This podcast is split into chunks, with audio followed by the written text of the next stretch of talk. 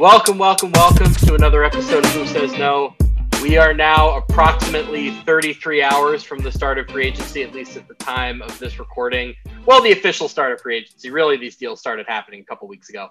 But joining me today to talk about the start of free agency and, well, the beginning, the middle, and the end of free agency, my oldest internet friend, Josh Eberle. We have known each other for, what, a decade? I was going to say, yeah. I mean, at least. Anyone who was on Pro Sports Daily in its heyday, I'd say there's like 8 people I still see on sports Twitter, NBA Twitter regularly. It's kind of surreal because you don't know them. Like Krishna Narzu is another one. But, man, it's been like maybe 12 years, man. It's been a while. I was thinking before we did this, I think Dikembe Mutombo was in the NBA when we met. And he is like, I don't even know how old he is at this point. But what we're going to do today, the NBA, the free agent market this offseason really is going to come down to the point guards. And I'm using point guard as sort of a catch-all term here to determine ball-handling guards. So I've got 8 point guards here. Kyle Lowry, Lonzo Ball, DeMar DeRozan, Spencer Dinwiddie, Dennis Schroeder, Patty Mills, Goran Dragic, and Derrick Rose. We're going to go through each of them. We're going to make our predictions on where we think they're going to land. And then I think when we get through these 8, we're going to have a pretty good idea of how the free agent market as a whole is going to land. Josh, before we get started, are you as into the conspiracy theories as I am? As like, how many of these deals do you think are done right now? How many fallout do we think? Like, my theory is at least 2 or 3 of these are already done, but I'm not in the camp that 90% are done because I just think that not every team knows what tampering every other team has done. So I think that there are like reactionary moves coming, but how much of this do you think is already done? Oh, I'd say over half. But really? I'm not going to – when you started that sentence with the how into conspiracy theories are you, I was like, oh, boy, this is going to take a pre-free agency turn. But is it even a conspiracy anymore? No, I think that's fair. When you know that, like, I'm sure that some of these deals have been talked about, like, Dallas's people and Miami's people were probably talking to Lowry like way before the trade deadline. I would assume Miami knew what its offer was going to be in March. Yeah, like I would imagine a lot of these teams, if not the player themselves, their agents have been having lunches, have been having coffees, shooting the odd check-in text. And of the 8 you gave me, I would say probably 3 or 4 are roughly set in stone at this point. I think Lowry is probably done. I have a strong suspicion that Dinwiddie is done, but we'll get into that. The others, I think there are a couple more in there, but I'm not 100% sure which. But why don't we start with Kyle Lowry? To me, I hate to say that it's down to 2 teams, but it certainly feels like New Orleans and Dallas are the 2 teams that are really going hard for him and have gone out of their way to create as much space as possible. It seems like his priority is just make as much money as possible. My prediction for Kyle Lowry is the New Orleans Pelicans. They can make up to $36.6 million in cap space. I don't know if that means they're going to give him all of that, but when you have all of that extra cap space, that gives you a little bit more flexibility to front load the deal, which I think teams want to do. So, Josh, where do you think Kyle Lowry is going to end up? This is tricky. Lowry is not one of the guys. Well, I think his camp has probably been talking to everyone. I don't think it's done. I think he's in a position where, you know, this is probably his last deal or his last big deal. It might be where he finishes his career. It's a huge shift for him, you know, from where he's been, what he's done. I still think Miami, Dallas, New Orleans are very much in the mix here. I think, you know, some of the things that I heard was that Miami was his pick and Miami was the situation that he wanted at the deadline. I'm not ready to rule them out yet. And some sort of a sign and trade deal that they work out with the Raptors. I know that there's been reports that they don't want to give up Tyler Hero. I still think there's a situation where Toronto accommodates Lowry above and beyond what you would normally see due to the relationship and history between the two of them. And if he really wants Miami, I think Toronto might help him out to get that done. I'm not sure if Dallas can offer a near or comparable money to New Orleans, why you choose New Orleans over Dallas. And I don't think Dallas does, you know, positions themselves to get the money open that they have if they don't think they have a chance at them. I also don't think they leak that he's their main target if they don't think they have a chance at him. But I'm a Mavs fan, and I have been disappointed by the Mavs so many times that I don't even know why I'm rationalizing the case. My argument, not necessarily against Dallas, but in favor of New Orleans, is that the Pelicans just seem more desperate, right? Like, Luca has indicated that he plans to sign the 5-year, $200 million extension. We assume that Zion is going to do that next offseason, but it's certainly less clear, and I don't think we'd be hearing all of this smoke if there wasn't some fire, if the Pelicans at least didn't feel some necessity to go out and make a win-now move. And by the way, like, the opportunity cost here is not small. Zion himself has said he wants Lonzo back. I think they wouldn't be going after Lowry unless they felt like the situation is really dire. As far as Miami goes, my contention is it seems like it's mostly about the money for him. The most space I have Miami being able to create is something like $27 million. I think that's going to be lower than what the Pelicans and the Mavericks offer. They could make a sign and trade with the Raptors for more. My question is, how do the Heat match the salaries there? Like, in this scenario, are they staying above the cap and, like, sending out Goran Dragic and Iguodala? Like, is this a situation where it's just Hero and then that's getting them over the top financially? Like, I guess it depends on the offer. I wouldn't rule it out entirely, but I think when you talk about making a sign and trade, it just gets a little complicated. So I'm right now leaning Lowry, but you could certainly talk me into Dallas or Miami. Now, my question is, if it's Dallas, is it just all of the space for him? Or are you saying maybe retain a little for Hardaway? Like, what's the move after the move if it's Dallas? Well, and that's the situation where my really crazy prediction here is this ends up being some sort of a three-way situation where Lowry is going in a sign-in trade to Miami and Dragic winds up in Dallas. That would not be shocking. That's interesting. Well, I had sort of had the thought that Miami might, if they decline his team option, he might take less at like the cap room mid-level to go to Dallas. I got a bit of a sneaky feeling that that could play up, but if I had, I would say right now Lowry to Miami with New Orleans and Dallas slightly behind. I wonder what New Orleans is doing in a lot of regards here. You know, it's been rumored as well that even if they didn't land Lowry, that there's a situation where Ball is still leaving. And like you said, Zion wants him back. This really speeds up their window. Lowry is so exciting this year. He really is. And he's the name that's most likely to move that people think moves the needle the furthest. But this is a guy who, you know, prior to the championship run, had a lot of playoff blunders. He's 35 years old. And, you know, both Dallas and New Orleans are teams that, you know, have a young, potentially generational superstar. And I don't know if said stars will love this move looking back 2-3 years from now. So as much as everyone wants to win Lowry's services this year, I just don't know how you feel about it next year and the year after. So my argument for Dallas is if they give him a 3-year deal, then his contract aligns with Porzingis. And you can just sort of say, for the next 3 years, our team is Luca, Lowry, Porzingis. And then we reset in the summer of 2024 when Devin Booker, Jamal Murray, I think Pascal Siakam, a couple other high-level guys become free agents. And that's sort of when you rebuild with the, you know, appropriately aged co-star in mind. Now, I don't know if Luca would be thrilled with the idea of like, we're going to be really good next year and then probably decline a little bit. For New Orleans, I agree with you. I just don't really get why they feel the need to rush this much. Lowry is probably a better player than Lonzo Ball right now. Will that be true in a year? I'm pretty skeptical. Will it be true in 2 years? I highly doubt it. The one sort of saving grace here is if they can get a partial guarantee on that last year, then suddenly you can think of it as a 2-year window where going into the third, you're trading him as a big expiring contract that can save insert team X that has a star a whole bunch of money by waiving him. So I guess that's the argument for giving him a 3-year deal, but I'm with you. I think we've gotten a little bit out of hand. I will say though, there are a lot of teams that really regret not making this move at the deadline. Like the Lakers right now, how much are they regretting not just getting Kyle Lowry when they had the chance? Now they have Russell Westbrook, who's a significantly worse fit. Miami, too. That, I think, is the story here. Like, Philly can't really get into this right now, right? Like, they just can't fit him, Simmons, Embiid, and Tobias Harris under the hard cap. So we've heard these Philly rumors. I just don't really buy them. But if you had to make your official prediction right now, are you going with Miami? I'm going to go with Miami, yeah. But like, to your point, too, on the Pelicans, man, it's crazy because it is exactly what you said. Next year, I think Lowry is definitely a player that helps you win more than Ball. After that, I'm very skeptical.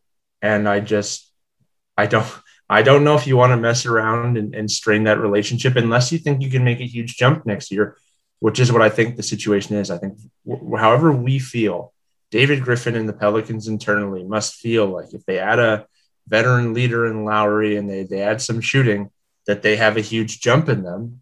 And, you know, on paper, a Lowry, Ingram, Nickeil Alexander-Walker, Zion quartet is very interesting depending on what else they do around there. But I like JV in there too, actually. I don't dislike the JV fit as much as some other people have. But yeah, I like it better than Adams. I'll leave it on that. For sure.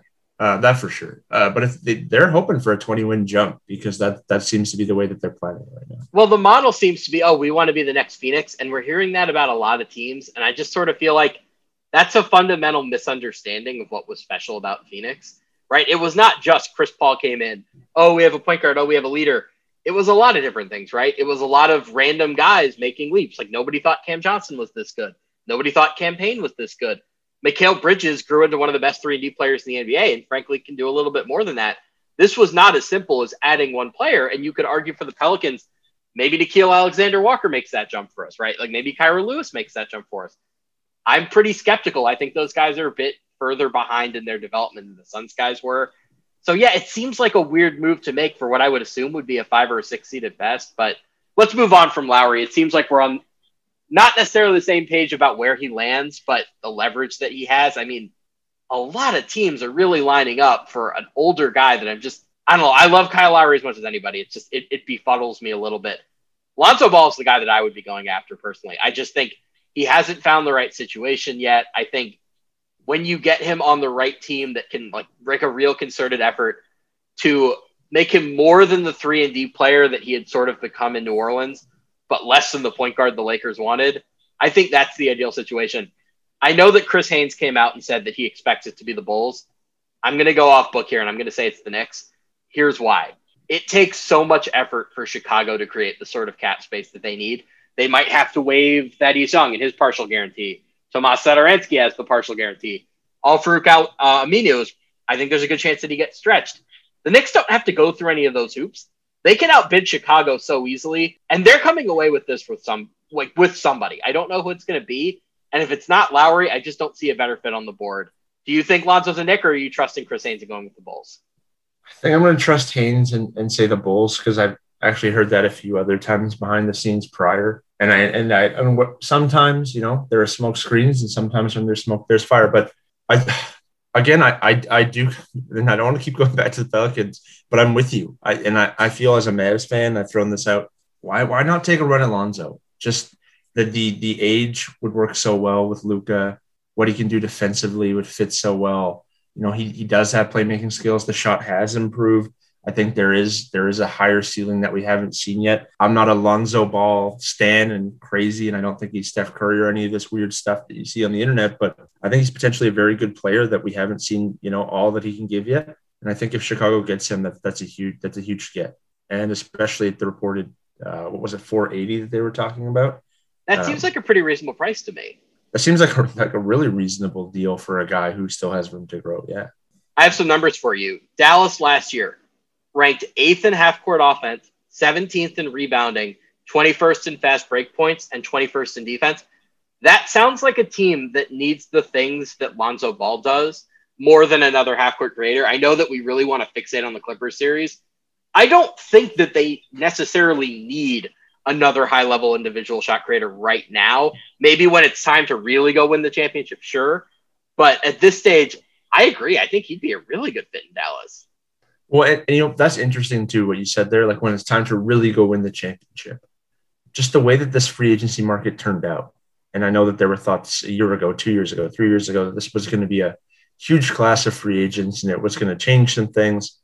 I don't think there's a name with, I mean, even if Kawhi left with him potentially missing the whole year, I don't think there's a guy that moves the needle enough for any team who has money to go win the championship next year. Like I think if the Mavs got their ideal offseason or the Pelicans got their ideal offseason or any of these teams that are really hoping to make the contender jump, that there's any sort of situation where they could go out and beat the Lakers and the Nets and the Bucks. I think those three are well separated from the field right now. But that's kind of why I like Lonzo for a lot of these teams, because I don't think your window is as contingent on this next season or two as it is with, say, a Lowry or Paul. I am gonna stick with Lonzo and to the Bulls, but I would not like. I don't feel as confident there as I did on Lowry to the Heat, just because I think there's a situation where someone kind of has the conversation we're having right now, and they're like, "What are we doing? Let's throw all our money at Lonzo." You know, that's an interesting point. I will say there actually is one way to make the true jump into being a contender. We just don't know when it's going to be available, which is you'd figure at a certain point, the Wizards and the Blazers, at least one of them is going to have their come to Jesus moment where they just kind of realize, look, this isn't going to happen. I don't know if it's going to be this offseason. I don't know if it's going to be during the season before the deadline. But I would say that's your one hope if you're in that next tier, like maybe in the Philly group, where you have to get one of those guys to make that jump. I don't think that that's realistically going to change the title picture. Like if the Nets, like I think the Nets would still beat Philly if they got Damian Lillard. But I do think that there are going to be teams on this list, the Knicks especially, that might base decisions on potentially getting one of those guys. I don't think that's a great idea. Dame's what, 31? I believe 31, yes. I think he's still young enough that if you're the Knicks, that you do make one of the – and I think there's a situation where, you know, Portland's like, we don't actually want Ben Simmons. We want the most picks possible. Don't let Sixers fans hear you say that. Yeah. How dare you besmirch Ben Simmons. And it's not because I'm not selling my Ben Simmons stock. I still think there's a place for him where he's a very good, productive player. I agree 100%. I don't think if you're Portland, you're like, yeah, we're going to flip right into Ben Simmons money and try to keep this going. I don't think that's the vibe in Portland if they deal Dame. I think it's a teardown to try to figure some things out. And I there might be a situation where the Knicks can keep Barrett and get Lillard. And if that's a situation that's possible, I think they should take a run at it, because I don't see any other way of them getting a top 12-ish talent in the near future. But yeah, I to be honest, I think Dame probably will move this year still. I don't really believe this. I don't want to go. There's been plenty of leaks. He seems to have been setting the table. This idea that he's trying to put pressure on the front office to make a better team. Even if it's true, how are they going to make a better team? What are they doing this offseason? They're not signing any players on this list. I'll put it that way. No, they're not getting anybody on this list. And CJ McCollum has minimal value, and they've been shopping him. And I don't think that he's going to look at this team and be like, oh yeah, we're his own words. I look at this team and we're not ready to win a championship. What are the Blazers doing to change his mind on that? And CJ McCollum's his best bet on the team. Even if they move him, I bet he finds that return underwhelming, or it risks upsetting things further. The Blazers' hands are tied. I would be shocked if he's a Blazer by the end of the trade deadline next year. I think I'm slightly more optimistic about him staying with the Blazers than you, but if you had to put a percentage on it, I'd probably go around 50%. Like, I think there is a very real chance he gets traded. As far as his value goes, I agree with you. I do think there's a scenario where they don't have to give up Barrett to get him, because every time a star becomes available, we go through this. We say, oh, they're going to get the mother load, and then the trade actually happens. And aside from Paul George, who that was a very specific, unique situation, we're always underwhelmed, right? Like all we were saying before the Nets traded for James Harden is that the Nets don't have enough to trade for James Harden. Getting all of a team's picks for 7 years is really valuable. And I think fans are sort of dismissing that prematurely. But I do think the other advantage of signing Lonzo, if you're the Knicks, is that he's somebody that probably would interest the Blazers a little bit, right? Like he's so young that you could use him as a trade chip. If you're signing Kyle Lowry and then trying to trade for Lillard down the line, like having him on a 3-year deal could really hamper you. Yeah. And I mean, the Pelicans are a team with a fair number of picks and some options. And I similar to the Knicks not giving up Barrett, I kind of thought there was a situation where maybe the Pelicans could have gone all in for Lillard and not had to offer Ingram. That will not exist if they trade for Kyle Lowry or if they sign Kyle Lowry. Yeah. Yes, I agree. If they're signing Kyle Lowry, I think he's there for 2 years at least. And by then, I just think Lillard's off the table. So we've disagreed on the first two guys. We're going to go, at least in my eyes, we're going to go to your favorite team, the Mavericks, with DeMar DeRozan. I think he's going to be their fallback when they don't get Lowry. And although I will throw something else out there. This is sort of some 2K stuff right here. Maybe they could trade Maxi Kleba. Maybe they could trade one more reasonably sized contract. and try to entice Lowry by saying, we'll sign DeMar too. Reunite the two best friends. Man, I kind of thought there was a pretty decent chance that they would go somewhere together. They would go to a team that could offer them some sort of a tandem deal.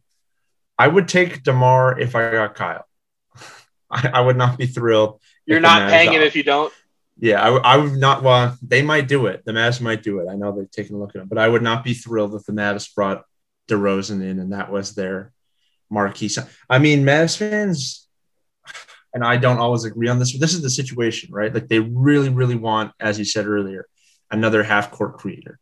They want someone that can take the ball out of Luca's hands when we need a change of pace or he's exhausted or he's on the bench. And I understand that DeMar can do that to some extent, but DeMar is one of the worst playoff performers ever. And I mean, that's well noted analytically. That's well noted anecdotally if you've watched him play, but it's just next level. He's a very specific player, not unlike Ben Simmons. He needs things around him to be successful and he needs tons of shooting. He needs to be able to play higher up as a forward. He needs help defensively.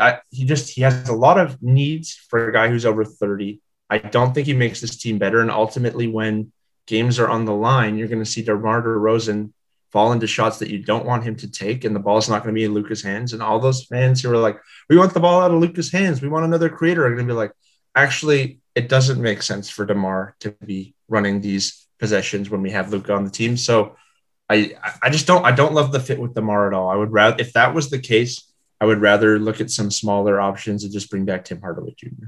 I think with DeMar, the theoretical appeal is that he could come in and you could rest Luca a little bit more and feel comfortable that you have a half-court creator for those bench minutes. But the counter to that is that the Raptors bench lineups were always great with Kyle and bad with DeMar. And then in San Antonio, the Spurs were always great when DeMar was off and not so great when he was on. So I'll just ask you this then. We can jump around the list a little bit here. It's Monday at, 9 p.m. Eastern. Kyle Lowry, Woj just tweets, Kyle Lowry is signed with the Pelicans. What do you think the Mavericks are doing next? I think they're calling John Collins. Really? So you're saying they would be willing to tie up their cap space to take that gamble? Yeah. I think I wish it was calling Lonzo, but I get the feeling that if things don't work out with Lowry, they go another way and they swing at John Collins. That's the highest upside from a talent perspective on the board. I wouldn't be the team to do that unless I was the Spurs and had so much cap space to burn that tying up 25 to 30 million of it, just wasn't an issue, right? Like with Dallas, if they do that, by the time Atlanta, if they do decide to match, by the time that gets settled, that's it. Their space is basically wasted unless there's another restricted free agent that they might want to take a run at. That seems like too big a risk with a team that has such high ambitions for next year. But from a talent perspective, you're right. My thought here, though, is if you don't get Lowry, and this is not just for the Mavs, this is just in general, and you're looking for a wing, there's a situation out there. There's a lot of names out there, and there's not as much money out there as people think. So how much more do you like DeMar DeRozan than Will Barton or Norman Powell? The Kings are still looking to move Buddy Hield. I think there's enough possibilities out there where stuff might move a little slower and marginally different players and talent value might still be hanging around. So let me ask you this then. Let's say from DeMar's perspective, he's probably waiting for Kyle because some of these teams in on Kyle are going to pivot to him. If you think it's John Collins as the Mavericks target, who's DeMar's team? I think DeMar, was it Jake Fisher who reported that he really wanted the Lakers? Just please, no, not after Westbrook. Haven't we suffered enough? I think there's a situation where he ends up on the other LA team.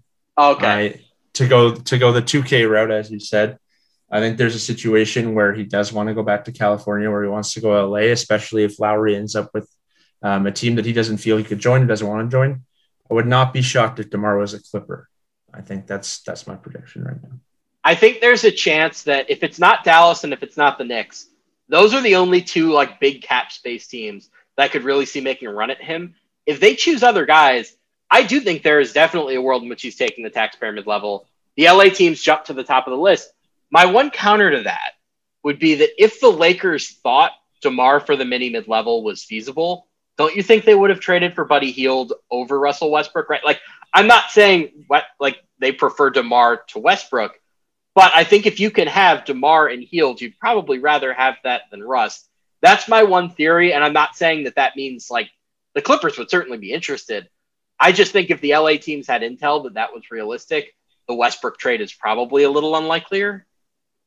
I think that, to your theory, you're overrating what would be the logic of X and O's and underrating the relationship side of who LeBron wanted.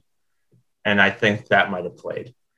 If that's the case, and let's say they were to end up with Westbrook and DeMar, which, to be clear, I don't think is going to happen. Just that is the ultimate basketball test of just talent versus common sense. Oh, yeah. And I was arguing with Jason Timpf on Twitter, who does a good job of covering the Lakers, where he was saying that, if it did happen, a Westbrook, DeRozan, LeBron, AD lineup would just make it work with cutting, and AD be playing the five would be the cheat code. And I'm like, man, there's so many things with this that I don't really know. I think you would get baited in taking a bunch of bad threes from Russ and LeBron. I think AD would hate playing the five even more with that group because the chances of him getting a touch early and doing the things that he likes to do would not be great. I don't think that lineup would defend particularly well, but it's possible. And like you said, it would be an interesting case study. As much as I like to think Woj got, my theory is that the Lakers had a trade for Hield. They were going to follow through on it. Clutch stepped in, and Clutch doesn't have a great relationship with Woj, right? Clutch steps in. They've talked to LeBron. They'd rather have Russ, and the Lakers pivoted after already tentatively agreeing to this Hield deal to get Westbrook. So I think that's how the ship's changed. As much as I like to think Woj just got burned, I think the Lakers were looking one way, Clutch weighed in, they went another way. I disagree with that just based on the timing, because Woj tweeted out that the Hield deal was close, and I think 5:04 Eastern, and 10 minutes later, Shams tweets about Westbrook. I don't think in such a short time frame, and I'm going to allow more than 10 minutes, obviously, but if the Lakers were at that time moving forward with a Hield deal, I don't think Clutch has the power to change the entire, an organization's entire plan in 10 minutes. I just think that's a little short for me. If you were going to go conspiracy theory, I do think the Lakers still chasing Buddy Hield theory has some legs. It's a little harder now that it appears that Washington is going to target the next guy on our list, which is Spencer Dinwiddie. Do you think the Dinwiddie deal is done? That's the one that I'm pretty confident is done. I don't know. I'm hearing his name a lot for a guy who steals done. Yeah, I'm a little confused at why his market is this good. He was very good in that brief stint without Kyrie Irving 2 years ago. Sure, yeah. But he has multiple ACL injuries. He's not a good shooter. I think we're just really getting out of hand with him. Yeah, I don't know that he's a guy that I would be overly excited to go spend money on. And like you said, I don't know what he looks like after the injuries, and he's not young. How old is Spencer Dinwiddie now? 28, 29? Yeah, I think he was a multi-year college guy, right? He certainly wasn't a one and done. I'll have to look that up really quick. But yeah, he's in his late 20s, I think. I don't have a great read on where he's going yet, to be honest with you. The Wizards' idea is, help me understand. Brad is for the first. He's debating the trade request for the 15th time. And then they trade Russell Westbrook, and they're like, we're going to pivot to a team around you and Dinwiddie and Kuzma. You want to hear my conspiracy on this? What? Here's my conspiracy on this. Bradley Beal is never going to ask for a trade because he is going to sign with the Boston Celtics next offseason as a free agent. They are not going to re-sign Evan Fournier. That's why they traded for Josh Richardson. They needed somebody to replace Fournier this season and as an expiring contract so that next season they just got to dump Al Horford and they can get to the max. Yeah, I think that's not even that deep of a conspiracy. I think it's possible, but I still think we're going to get the poopy face from Brad Beal a month into the season, and he's going to be really upset when it turns out that Rui and Kyle Kuzma are not the players that he wants to win with, and we're going to go through the he should save Bradley Beal, and there's going to be rumblings that he's unhappy again, but he's I've never wanted to leave. So I don't know, maybe they're going to be in on Spencer, but what are the Wizards doing? What's your plan? I have no clue whatsoever.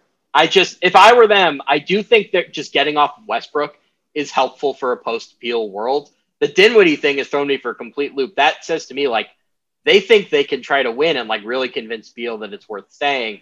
I don't think that he's going to in the end. I also just want to say, if this Dinwiddie Wizards thing is real, Kyle Kuzma and Montrezl Harrell on the Nets is hilarious for so many reasons. I mean, we'd have Harrell getting benched in the playoffs again. Or I guess he wasn't benched by the Clippers, but he was exposed by the Clippers. Then last year, obviously, his minutes went down quite a bit. He's not going to play in the finals. I'm sorry. Like, if they run into the Lakers, the defensive issues there are too great. As for Kuzma, Nets fans have been clowning Kuzma for so long. I just think that would be hilarious. But the funniest outcome by far is the possibility, and I think this is extremely unlikely, but what if the Nets rerouted Kuzma and Harrell to Sacramento for Buddy Hield just to rub it in the Lakers' faces? I would dig it. I still have been for 4 years here. I'm trying to wrap my mind around the idea that Buddy Hield is actually older than Bradley Beal, because that doesn't seem possible. I knew he was old. I just didn't think that through. When it slipped out that he was a year older than he said, it was like he's a year older than Beal, despite playing four fewer seasons of basketball. So, I mean, that is something to on. But I don't like Denny and Rui and Kuzma. All of their best position is the four.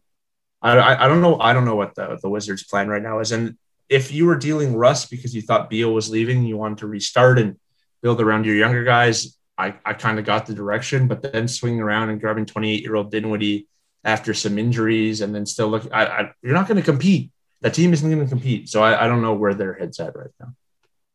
I think there's a chance that Dinwiddie is the plan B for maybe the Pelicans, maybe the Knicks, whatever.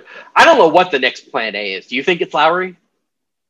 Dude, I was saying this the other day. I was like, is it weird that we don't know what the Knicks want? They're clearly doing something because they just created more cap space on draft night. That did not seem like an accident.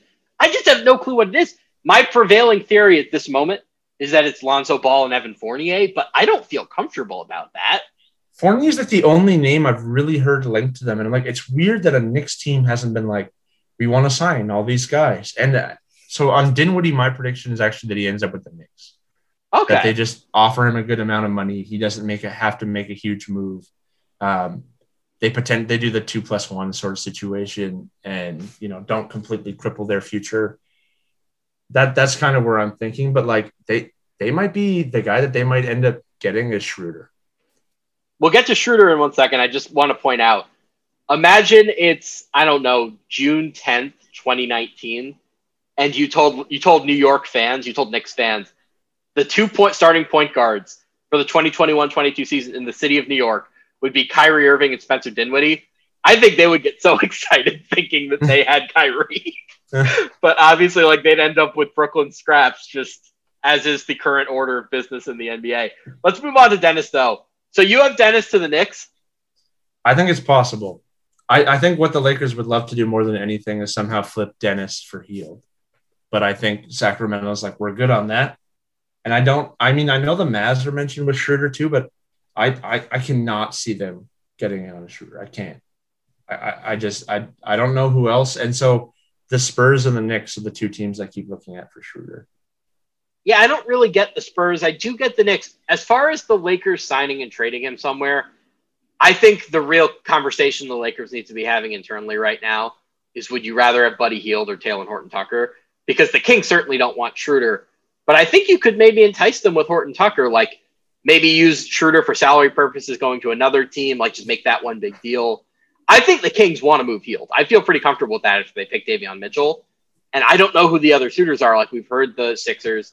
We haven't really heard too much about, a player of that caliber, but I think with his salary, that's probably why. I have Dennis going to the Bulls as their fallback after they miss out on Lonzo in this scenario. Now, if they get Lonzo, obviously not.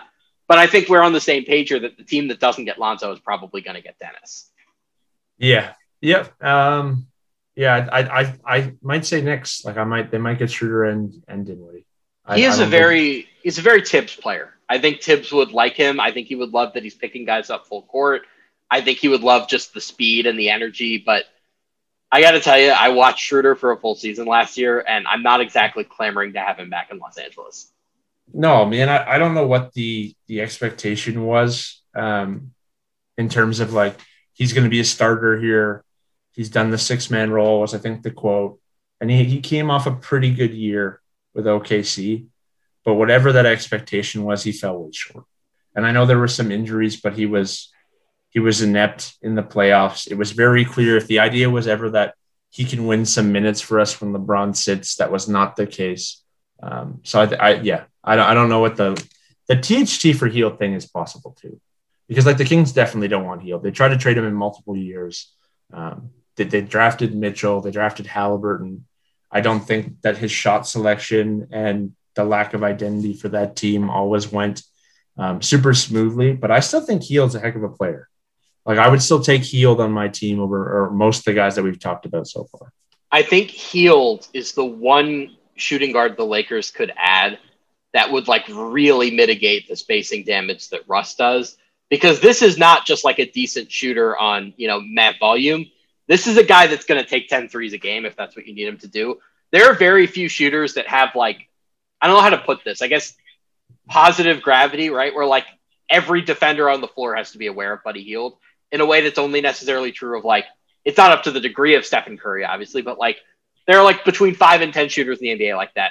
The two Currys, Clay Thompson, you know, it's a pretty short list. I think he is the one guy the Lakers could get that would, like, really make the offense make sense. The defense would have issues, but, man, that offense would be awesome. Yeah, I mean, I got a stat for you too. Like last year, 24 feet or further, stat from NBA.com, Dame took 10.4 threes a game from deep, 24 plus, and he shot 39.3%. And Dame's one of the best shot creators in the entire league. He's got, you know, an A-minus handle. Buddy Hield took 10.1 attempts from 24 plus feet and hit 39.1%. As a King with, you know, a C handle, I mean, Hield on the Lakers with LeBron's playmaking, you know, with AD down low, he would be an absolute killer. I think he would be, and to the Westbrook deal, I think they chose wrong, whatever that ended up being. If they could have got Russ and Hield, that was best case scenario, but I think Hield was such a better fit with that group instantly than Russ will be. Lakers Twitter still very much believes that Hield is coming. And, like, I have wavered on this. When I did my Westbrook podcast 2 days ago, I thought that this screamed, they have something lined up, some sort of sign and trade where Dennis or THT or both are going out and they just can't leak it because of the Bogdanovich thing.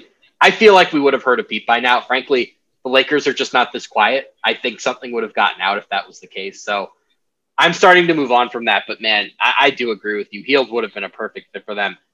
We've gone through the five main guys, and we've gone through most of the teams as far, like, the big cap space, big ambitions teams. I'll lump these last three together. Patty Mills, Goran Dragic, Derrick Rose. You mentioned Goran Dragic as a Dallas target. What do you think about the other two guys? Man, I want to see Patty Mills not with the Spurs. I agree. I am so tired of Patty Mills looking like Steph Curry, Dame Lillard internationally and going to Pop's bench and having to split minutes with Murray and White and whoever else. And I want to see Patty Mills go to a team where he gets to be the guy on the floor and he gets to shoot and he gets the movement. I don't know where the fit is. I don't know where the best spot is. I'm trying to think who has cap that we have not assigned someone to. And I don't think I'll throw a cap space team out there if you want. Detroit. I think you play Cade at the two, or you even play Cade at the three. He's big enough for it. Like, I think you need some more shooting on that team. Like, if Killian Hayes is playing major minutes, I think you want another shooting guard. But that is not who I have him going to.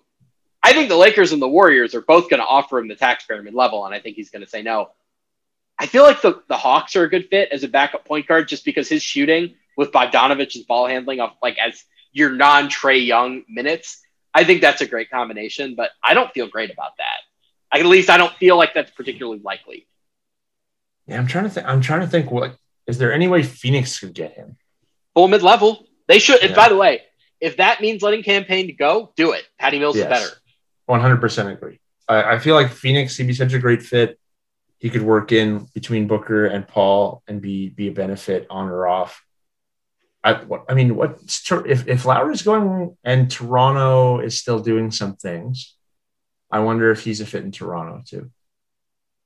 It just seems like a strange thing to do, to let Lowry go and then bring in another older point guard, right? Like, it seems like if you wanted to have an older point guard, you just keep Lowry, right? Well, I think one, he's going to come a lot cheaper than Lowry. And two, I think it's Lowry's like, I've given this team what I can. We're not going to win next year. Let me go pursue what I want to pursue. Fair. But I also think, not drafting Suggs opened up that path a little bit too. That was very confusing to me, but I think that signaled more than anything that the Raptors just value big wings more than anything else. Like, I disagree with the pick, but I do understand the logic behind it. I want to get back to Patty leaving the Spurs as just a concept. That screams Davis Bertans to me, right? Where Bertans leaves the Spurs and suddenly he's taking 1 million threes every night. And we're all just thinking, like, the Spurs had this guy in the building and they traded him literally for cap space. So I think there's an avenue to Patty Mills going somewhere else and like really pushing the volume and handling the ball more. Somebody should be getting on. The more I think about Phoenix, the more I like that because they don't really have that many needs aside from a backup big, and you can get a backup big in a trade. You did Bertans, but you didn't even do like the playoff X factor who, left the Bucks and is looking at the Nets. Like same situation. Right. Yeah, like, exactly. Yeah. So you said Mills, Dragic, and who was the third name? Derrick Rose. Yeah. So and Rose rumored to the Bulls too. Is that with Lonzo or is that like if Lonzo? I think that's with Lonzo. But how are they creating that much space? And what is Coby White doing in this scenario? I hope he gets traded somewhere that can appreciate. And by the way, like I did a podcast with Trevor Lane, just going through all the different Lakers point guard topics, and we talked a little bit about Coby White, and we thought like, well, he wouldn't be a first choice, but he's got a lot of upside. Like somebody should want him. And he's big. Like I know he's been a great defender to date, but like with his size, he's someone you could hide. He could do the off-ball thing that Lonzo's done the last couple of years while he figured things out. I don't know. Like he's definitely interesting. I would not want to run Derrick Rose minutes at this point over Coby White minutes, but I mean, Rose did have a heck of a playoff series and he is a huge name, and I'm sure they would sell some papers if he went home. But you know what that move reminds me of? It reminds me of the Bulls signing Dwayne Wade in 2016, where it just is. It's going to win you some regular season games. It's going to sell tickets. It's going to sell papers. Yada yada yada. But it doesn't really make sense in their actual long-term goal. The difference is the stakes are meaningfully higher this season because if they're using cap space, whoever it's on, like whether it's on Lonzo or Rose or whoever, you're not extending Zach LaVine. And that means Zach LaVine's becoming a free agent next offseason. I think LaVine would extend if you renegotiated with him this offseason. But if you're going into next offseason with him as a free agent, he's going to look around and see more appealing situations. Yeah. It's interesting because I remember at the beginning of the year, Lowe was pushing that like Chicago should trade LaVine plus for Beal. And I was like, no, man, like LaVine is equal to Beal. That is a similar level player. Neither one is taking you significantly further as your best guy. For all intents and purposes, it's lateral. But like LaVine has become a legitimately very good player in this game, one of the best scorers. He's still on a deal significantly less than a max. And I feel that the Vucevic move was sort of a move to appease him and put a young winner together, but that might have taken them in the opposite direction. And now I don't know where LaVine's at. Like, does he like Chicago? Does he not like Chicago? Is he biding his time? Sort of like you think Beal might be in heading into Boston, or is he going to re-up with that city? I don't know. I've quietly been looking at Memphis. It's the Zach LaVine team. I know it's a tiny market and they never get guys, but the fit there with John Morant just seems like it would be perfect to me. Dylan Brooks might not be happy to fall that far down the pecking order, but I think there's a good chance he's a free agent next summer and is gettable.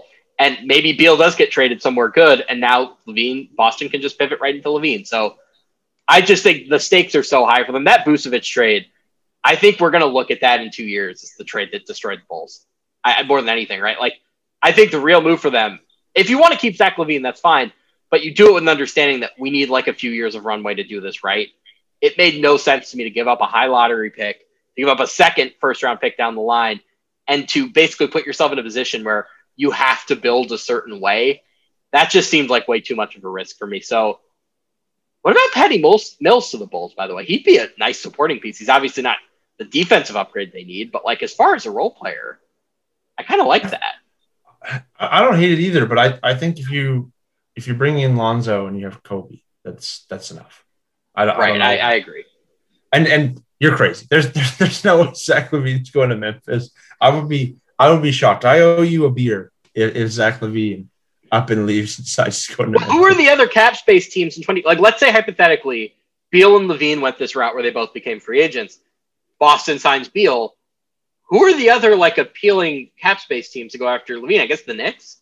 So there's the team that you just mentioned. If we're going to go a small market team that has cap next year, what about Detroit? If it turns out Cade is really good and they you'd rather go to Detroit than Memphis. That's the same thing. I don't think it's the same thing. I don't think it's the same thing. I think that Detroit is potentially set up here with a starter at every position that's young, that could be up and coming, where LaVine could come in and be the star and take the money. I think that's the more Grizzlies are in the same boat. Yeah, I don't think they're in the same boat. I don't think Jaren Jackson Jr. has shown enough for us to be excited about it. Okay. Yet. So my counter, John Morant is. I think I would rather have John Morant than Cade Cunningham. So really, what you're comparing Jaren Jackson to is whoever the number 2 guy in Detroit is. I'd rather have Jaren Jackson than Jeremy Grant or Saddiq Bey. Well, Memphis too doesn't have cap next year. Well, yeah, the next year they can create cap because they can. Bledsoe is partially guaranteed. Oh, that's true. It's still not enough. They're like 50 mil over the books next year. They're not that far. And by the way, like if you need to trade a first round pick to get off of Steven Adams, like clearly that's doable. The Pelicans just did it. I've had them. I think depending on if you don't extend Jaren Jackson and you go into it with him as a restricted free agent next offseason, that saves you a fair bit. Maybe you don't extend Grayson Allen. Like there are ways to create cap space if that's really your goal. Yeah, I mean, it certainly looks like, depending on how this offseason plays, like Detroit, New York, San Antonio, Houston are the teams that have. Houston's kind of interesting. He's not a fit with Jalen Green, but I think Houston is like they're going in the right direction. Jalen Green can't play 3? We have to see. I mean, that's a little ambitious, but like it's a little strange to pair Jalen Green with the guy Jalen Green was compared to. It's a little redundant. Yeah, fair enough. And Kevin Porter Jr. is there too. Now, I think if you need to trade Kevin Porter Jr. to get Zach LaVine, that's something you do in a heartbeat. But I'm just saying right now the fit isn't quite there. So I'll ask final predictions then. I'm starting to get convinced about this Dragic Mavs thing. I think even if DeMar goes there, frankly, if they lose Hardaway, they're going to have some extra space. They're not using all that space on DeMar. Mills and Rose, I'm kind of at a loss here. And I think that this might end with either the Lakers or the Warriors getting Mills for the tax pyramid level, and that would be just a steal. Yeah, I'm kind of talking myself into Mills in Phoenix. That's a good fit too. Yeah. So all they'd have to do at that point essentially is if you can re-sign Craig for the minimum, just trade Dario Saric and maybe a pick or two to somebody for a healthy big man, and like you're in great shape. Yeah. Yeah, and this idea that Phoenix is a dynasty from Kendrick Perkins and others, not great. Ridiculous. This idea that Phoenix is a one and done, not great. Like, Phoenix is a good basketball team. I don't think Chris Paul is just going to lose a leg tomorrow. They bring in Patty Mills. They make a couple little rotation moves. I think Phoenix is very much in the mix again next year. Well, also, if you sign Patty Mills, then you can, like, if you really wanted to, you could play Chris Paul 26 minutes a game in the regular season. Yes. I mean, that's the other thing, though. Like, I know that Paul had COVID and was hurt, but the idea of Paul making it healthy all the way to the finals again is not great. But that is the situation the Lakers are in with Davis and LeBron, the situation the Sixers are in with Embiid, the situation the Nets are in with Harden, Kyrie, and KD. I think injuries have never been more of a active factor in a run ever than they will be next year. As for Rose, I'm kind of thinking he might go back to the Pistons, because they do need to get one more veteran ball handler, right? Like, they're not going to hand the keys totally to Cade and to Killian Hayes, are they? I don't know. I don't think they might. They might. Where did DeLon Wright end up after this weekend? I don't even remember. I got to look this up. Yeah. Oh, Atlanta, right? He might have filled the backup point guard void in Atlanta, so maybe he doesn't make sense for Mills after all. Yeah, Hawks acquired DeLon Wright. Yeah. man, like, why do the Knicks not want him back? What's the reason? They probably do. It's just a matter of who they're using their space on. My thought is that it's going to be Fournier and one of the guys on this list. I wouldn't be surprised too. Like, let's just say it goes your way with Lowry. Derrick Rose to Miami wouldn't shock me either. That would have to be a lower price thing. I don't think the Heat would like really dip into cap space for him, but I think that's an interesting fit. Yeah, I wouldn't be surprised if he's their backup option.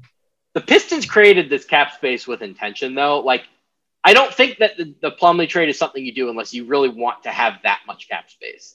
So they're going after somebody. For the life of me, I just can't figure out who it is. I just thought it was sort of a, like, let's save a buck because we're not going to be good, and Isaiah Stewart is... Well, that's the other thing. You're creating the starting spot. Yeah. Beef Stew is on his way up. All of their young guys, man. Like, I mean, I think Hayes wasn't offensively what you would have wanted last year, but, like, Bey was a home run. Stewart was a home run. Now you have Cade. The Pistons turn things around quickly.